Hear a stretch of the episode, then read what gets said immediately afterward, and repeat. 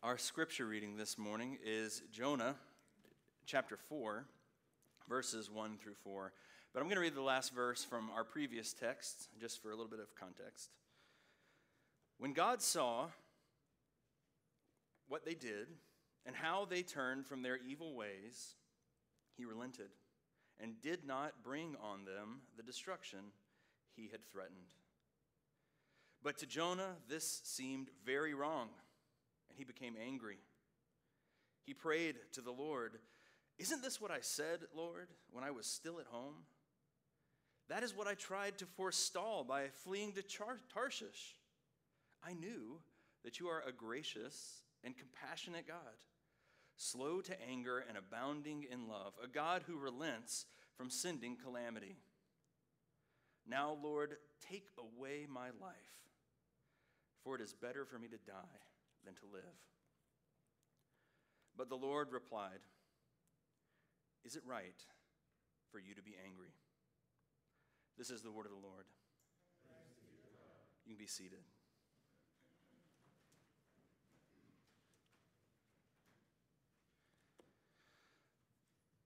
You are what you love.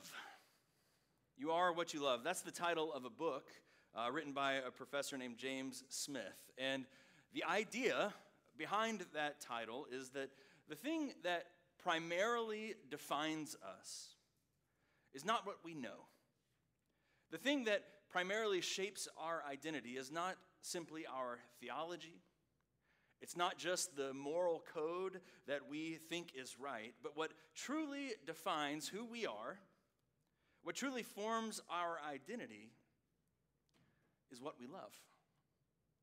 What we love more than anything else. And so this morning, as we look at this passage, the question I want you to begin to ask yourself right now is what do I love? As we look at Jonah this morning, we come across this prophet who knows all the right words. Jonah knows who God is.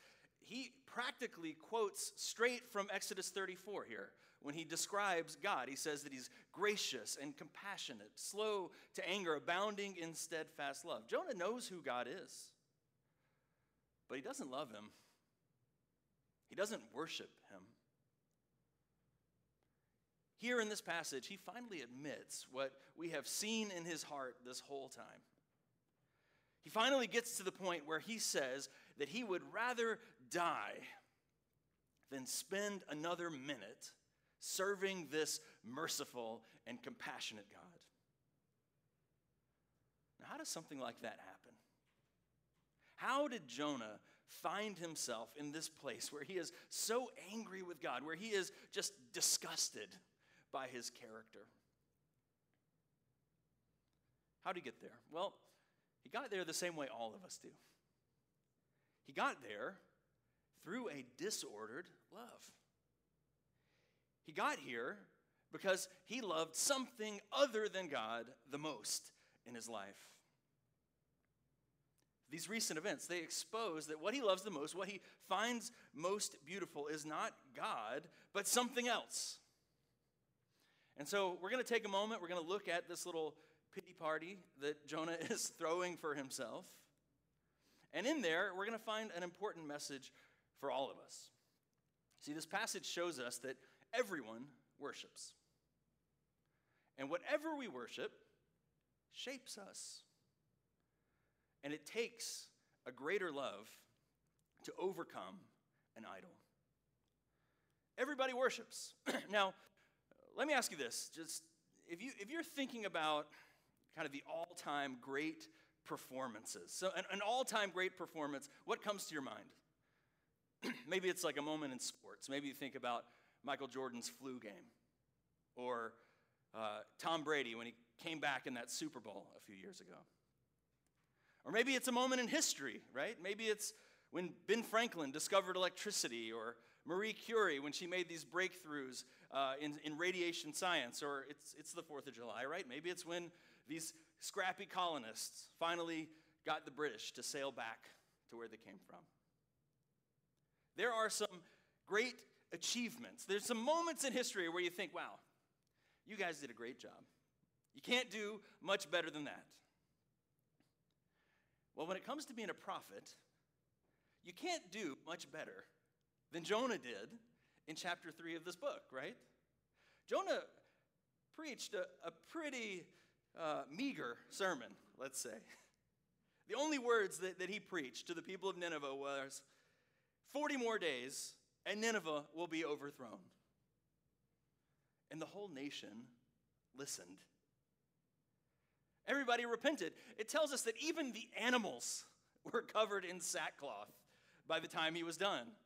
Now, that is a major victory, right? Anybody else, any other prophet would be dancing with joy. I mean, mission accomplished. This is something for the record books. But Jonah is not celebrating. No, he's, he's livid. And he tells us exactly why. He is mad, he says, because God did exactly what he expected him to do. He is mad because God behaved the way God always behaves. He was consistent with his own character. He did the one thing that Jonah didn't want God showed mercy. God showed mercy to this enemy nation of Assyria, these people who he hated. And, and don't forget what this story is all about, right? Don't forget where we have come from over the last few weeks. Jonah has just received quite a bit of mercy himself, hasn't he? After all, this book starts off with him running from God, with him endangering the lives of a bunch of innocent people, and then, instead of being punished for it, he is miraculously saved from death. You might think that after all that, he would have softened up a little bit, right? But no. Here's how one scholar puts it he says that Jonah, the ardent nationalist, could not abide the fact that Yahweh had mercifully rescued Nineveh. Rescue was all right for Jonah, but not for that important enemy city. A world in which God forgives even Israel's enemies is a world that Jonah does not wish to live in. The reason why Jonah behaves this way is pretty simple. What you come to realize as you look at Jonah's reaction, as you look at his heart, is you, you realize that Jonah was a prophet. He was a servant of Yahweh, but his own desires for his homeland, his allegiance to the nation of Israel, his love for his country were actually more important to him than God's plans. Jonah did not want the people of Assyria to be forgiven. They were terrorists. They were dangerous. They were a threat to his homeland. And, and Israel, well, isn't that God's chosen people? How, how could God spare the enemies of his chosen people? And even worse than that, how could he use Jonah to do it? And so it all comes out. What Jonah loves most in this world is not God, it's his way of life, it's his people, it's his country. Jonah is a prophet second and a patriot first. Now, it's kind of ironic, I think, that we come up to this on 4th of July because this really is the time of year where we are all about patriotism, right? We're all about celebrating and, and the love of country, and, and there is plenty to love about this country, right? We should celebrate. I'm planning to go do a bunch of fun stuff in the next couple of days, I hope. I was just talking to Jim, trying not to drown on the lake while I go to see fireworks, but uh, I want to do something fun. Um, but we have lots we can be grateful for. We got freedom of speech, we have the freedom to worship. There's a lot of things to be proud of. But what we see in the life of Jonah is although patriotism is not a bad thing, it's a good thing. When a good thing, like loving your country, becomes the most important thing, when it becomes the ultimate thing, well, that's what the Bible calls idolatry. You see, on its own, loving your country is great. Celebrating the 4th of July is wonderful. But if your country becomes the most important thing to you, what's going to happen? Well, instead of simply being proud of where you come from, instead of simply celebrating your heritage, well, you'll become bigoted towards other people. You'll become racist. You'll become nationalistic. You'll open the Bible and you'll start to read it through that lens. And when you come to the place where God reminds us that we're supposed to see ourselves as strangers and aliens and exiles and foreigners, well, that will make you mad. When God commands us to love our enemies and to love the and welcome the immigrants who are among us in our midst, that will make us angry. See, when a nation becomes your God, it stops being something you're just thankful for, and it actually becomes your purpose for life. For Jonah, his love of country was so important that when God showed him, when God showed his love for some other nation, it was more than he could handle. Jonah says, I am ready to die. When Jonah's nation was threatened, the first thing he does is he lashes out at God. In that moment, what Jonah really worships is totally exposed. And now maybe you're listening to this and you're thinking, yeah, Jonah's got a lot of problems. I can tell. You know, I've heard a lot about him. He's got some major issues. But but this is really true of all of us. It's not just Jonah. Whenever any of us take a good thing that God has given us and we make it into an ultimate thing, it becomes an idol. Whenever we take any good thing that God has given us and we make it an ultimate thing, it becomes an idol. This is, in fact, such a common and a frequent occurrence that John Calvin says man's nature, so to speak, is a perpetual factory of idols. And of course, God, He, he prepares us for this. The very first commandment, we just read it. What is the first commandment? You should have no other gods before me. God gave us that first commandment because it's our fundamental nature to worship. We all worship. We all, we are designed in, in, a, in, a, in a way that every single one of us, we have to find a purpose to live for. All of us, we have to look to something outside of ourselves for a sense of meaning, for a sense of accomplishment, for a reason to live.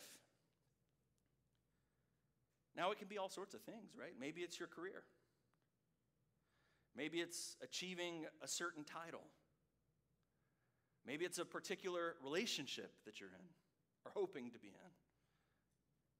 Maybe it's looking beautiful or staying fit. Maybe your purpose is to, to raise up well adjusted and successful children. Or maybe having a good reputation. Who knows? It could be anything, it could be any good thing. Maybe it's world peace. But every person, if they are not ultimately living for God, they will find some other thing to live for. Some other thing that they're going to love, that they're going to desire, that they're going to serve, that they're going to worship above all else. We're all living for something. We are all loving something. There are no free agents out there. This is the point. We're all worshiping something. And so I've quoted, you know, John Calvin, I've quoted some philosophers, but, but let me quote uh, uh, the great Bob Dylan here. Bob Dylan says, You can be an ambassador to England or France. You may like to gamble. You may like to dance. You may be the heavyweight champion of the world. You may be a socialite with a long string of pearls, but you're going to have to serve somebody. You're going to have to serve somebody. Everyone worships.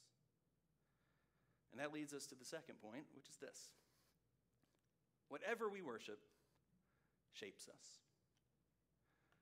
Whatever we worship shapes us. Love of country, it's not a bad thing. But Jonah's disordered love transformed him.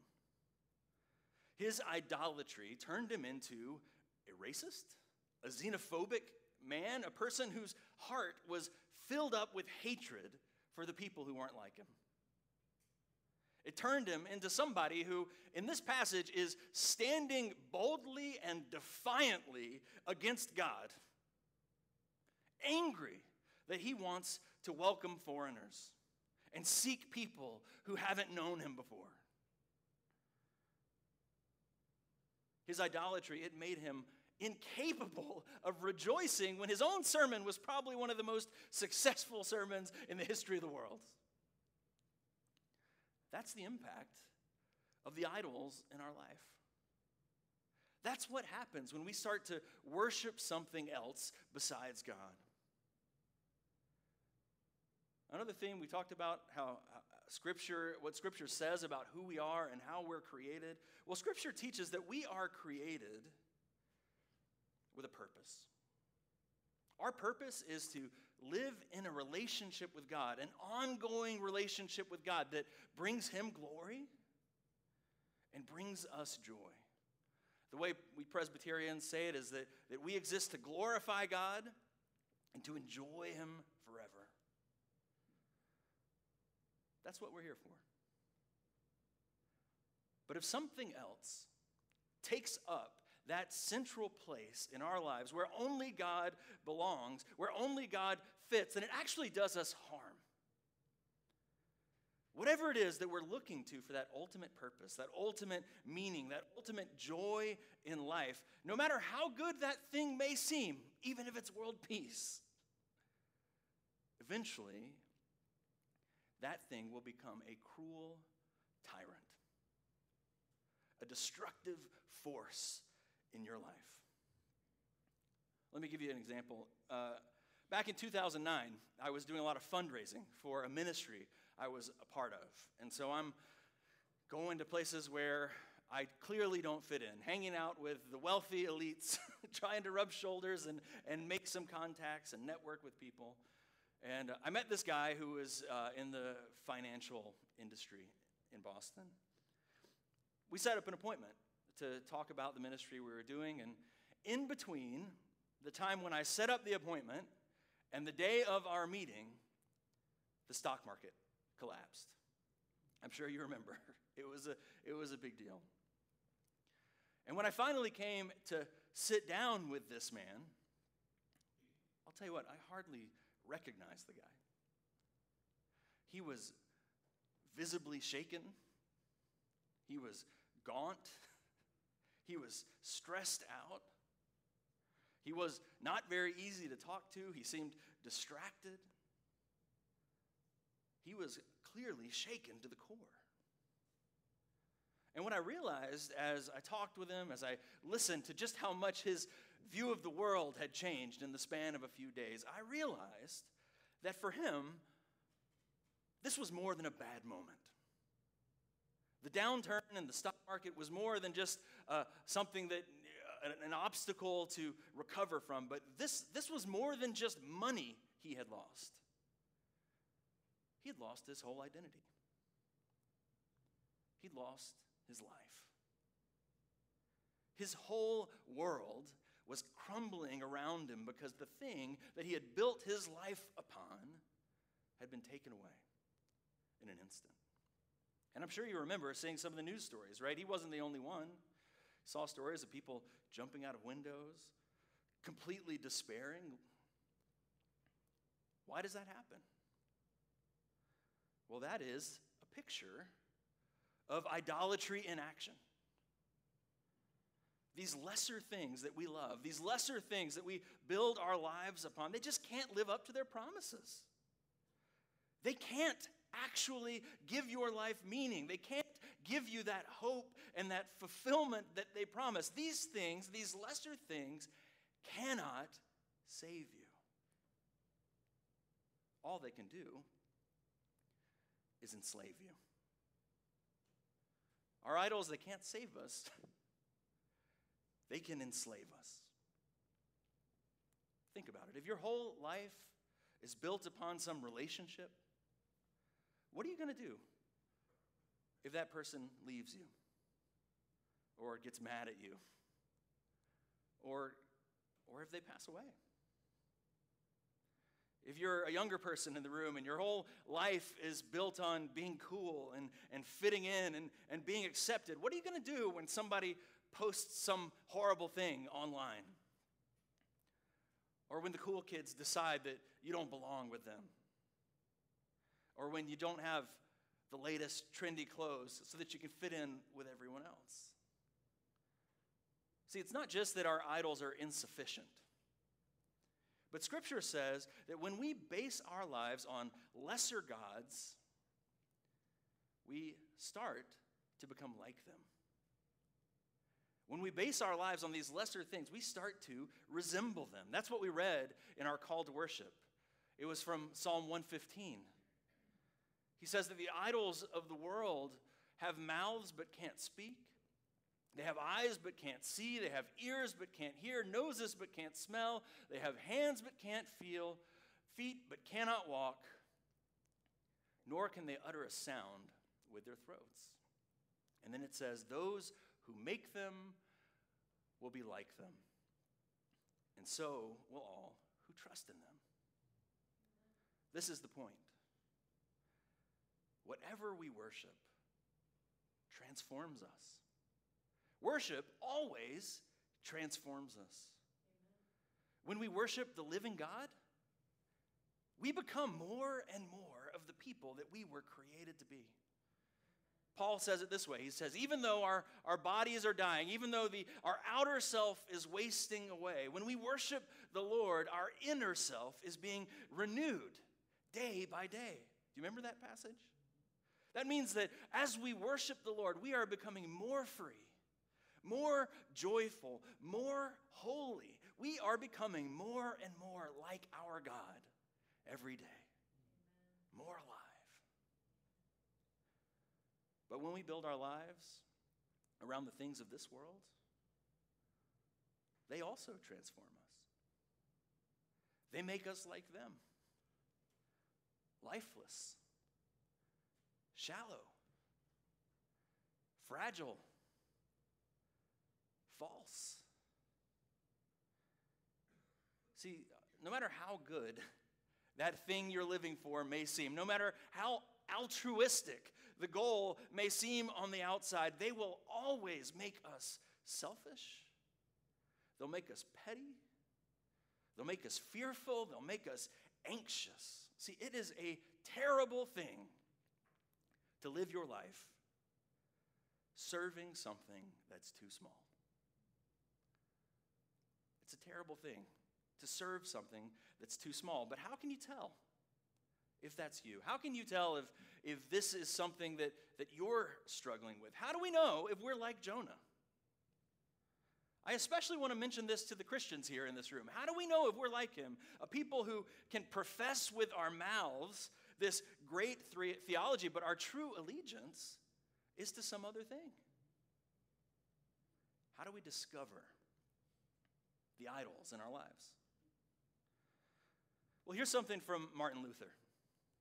Martin Luther sa- asks it this way He says, Is your heart attached to, and does it rely on something else from which you hope to receive more good and more help than from God? And when things go wrong, do you, instead of fleeing to Him, do you flee from Him? If that's you, then you have another God. You have a false God. You have an idol. In other words, uh, Martin Luther encourages us, we need to ask ourselves some questions.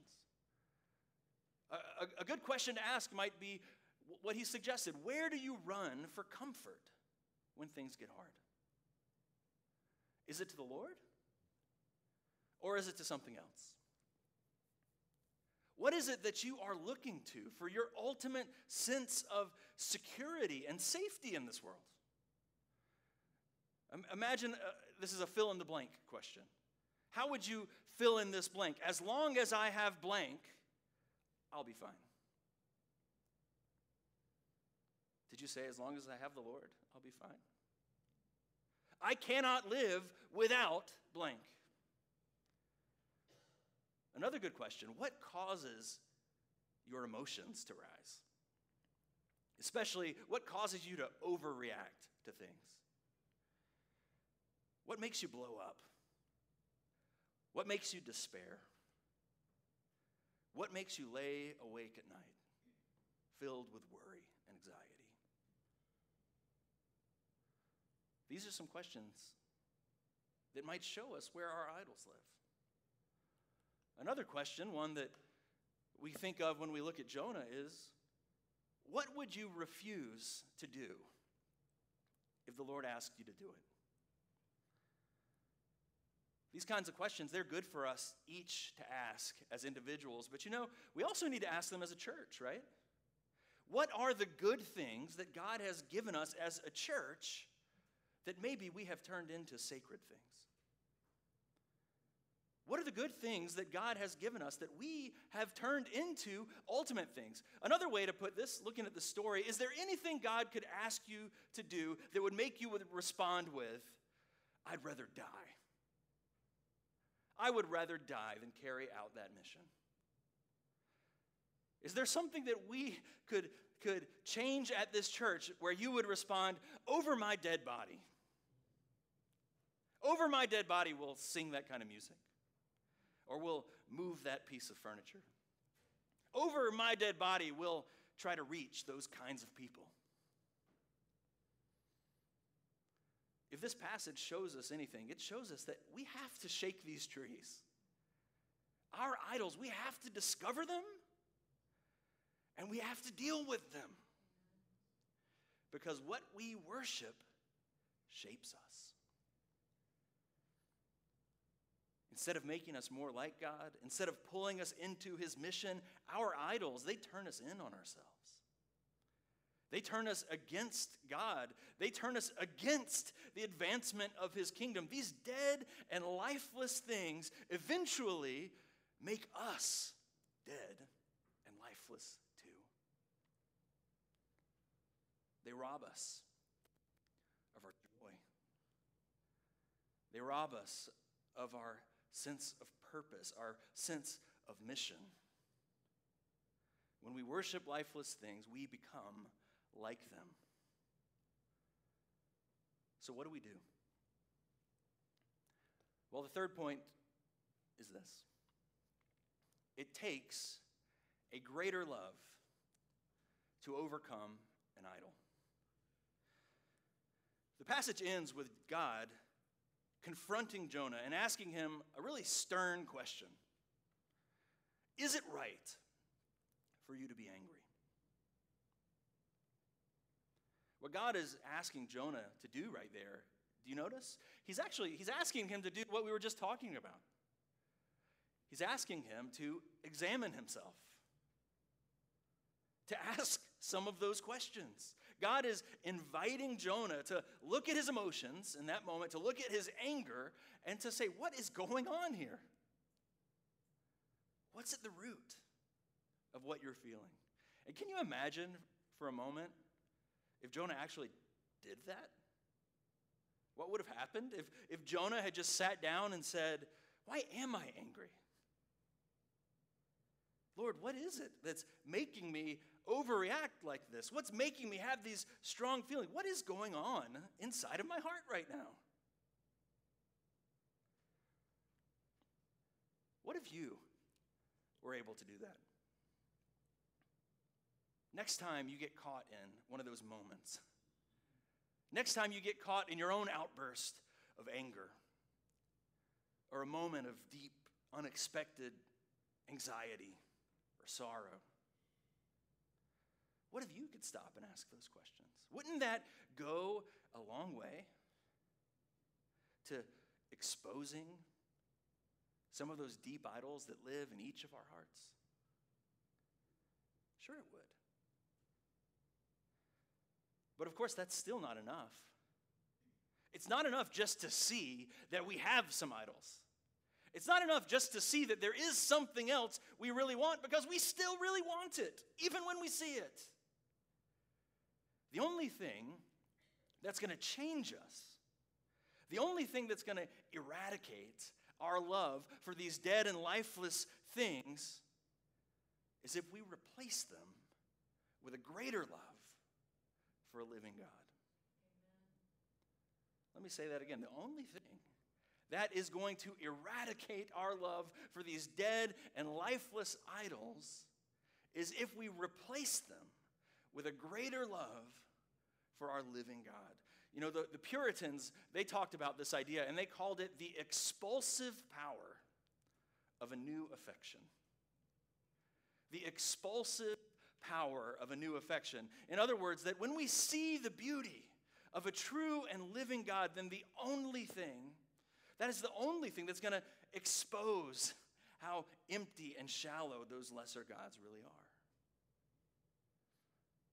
It's not enough just to say, I won't love this idol anymore.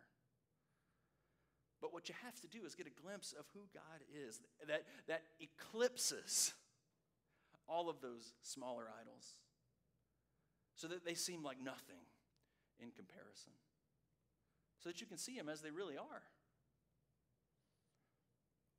See, and, and we have, at the end of the day, we've got no excuse for making the same kind of mistake that Jonah makes in this passage. Because isn't it the case that we have seen so much more of God's beauty than Jonah had seen?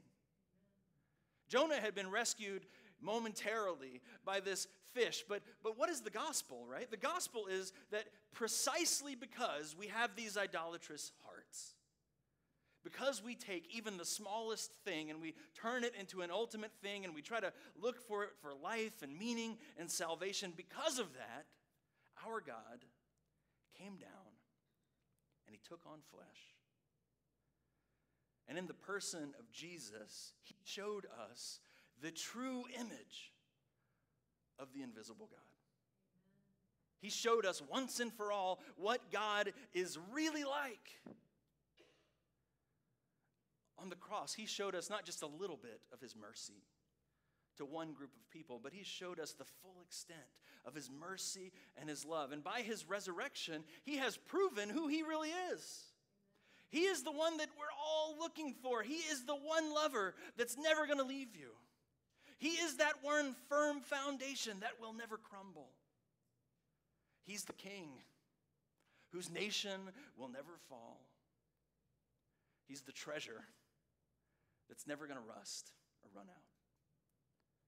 He's the only one who can live up to his promises. He's the only one who will never fail you. The only thing that will ever drive out those lesser gods in your life is if we see who he really is and we love him more. So, after all that, I think my challenge to you this morning is nothing new, nothing special, nothing really besides what that old hymn says. Turn your eyes upon Jesus. Look full at his wonderful face, and the things of this earth will grow strangely dim in the light of his glory and grace. If you know it, let's sing it together.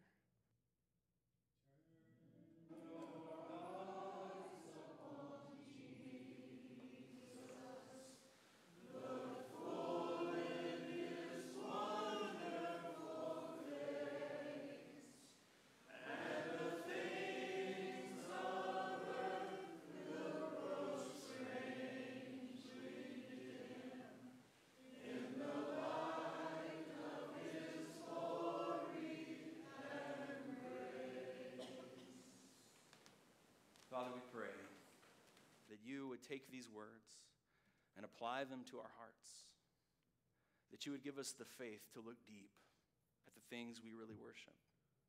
God, we pray that at the end of the day, we would serve you and you alone, and that this world around us would be transformed. Lord, we pray for those here who have been living their lives for lesser things. Maybe secret idols have crept into their lives and enslaved them. Maybe they've never known you and they're looking. God, I pray that today we would all see your beauty and that we would respond with repentance and faith. Amen.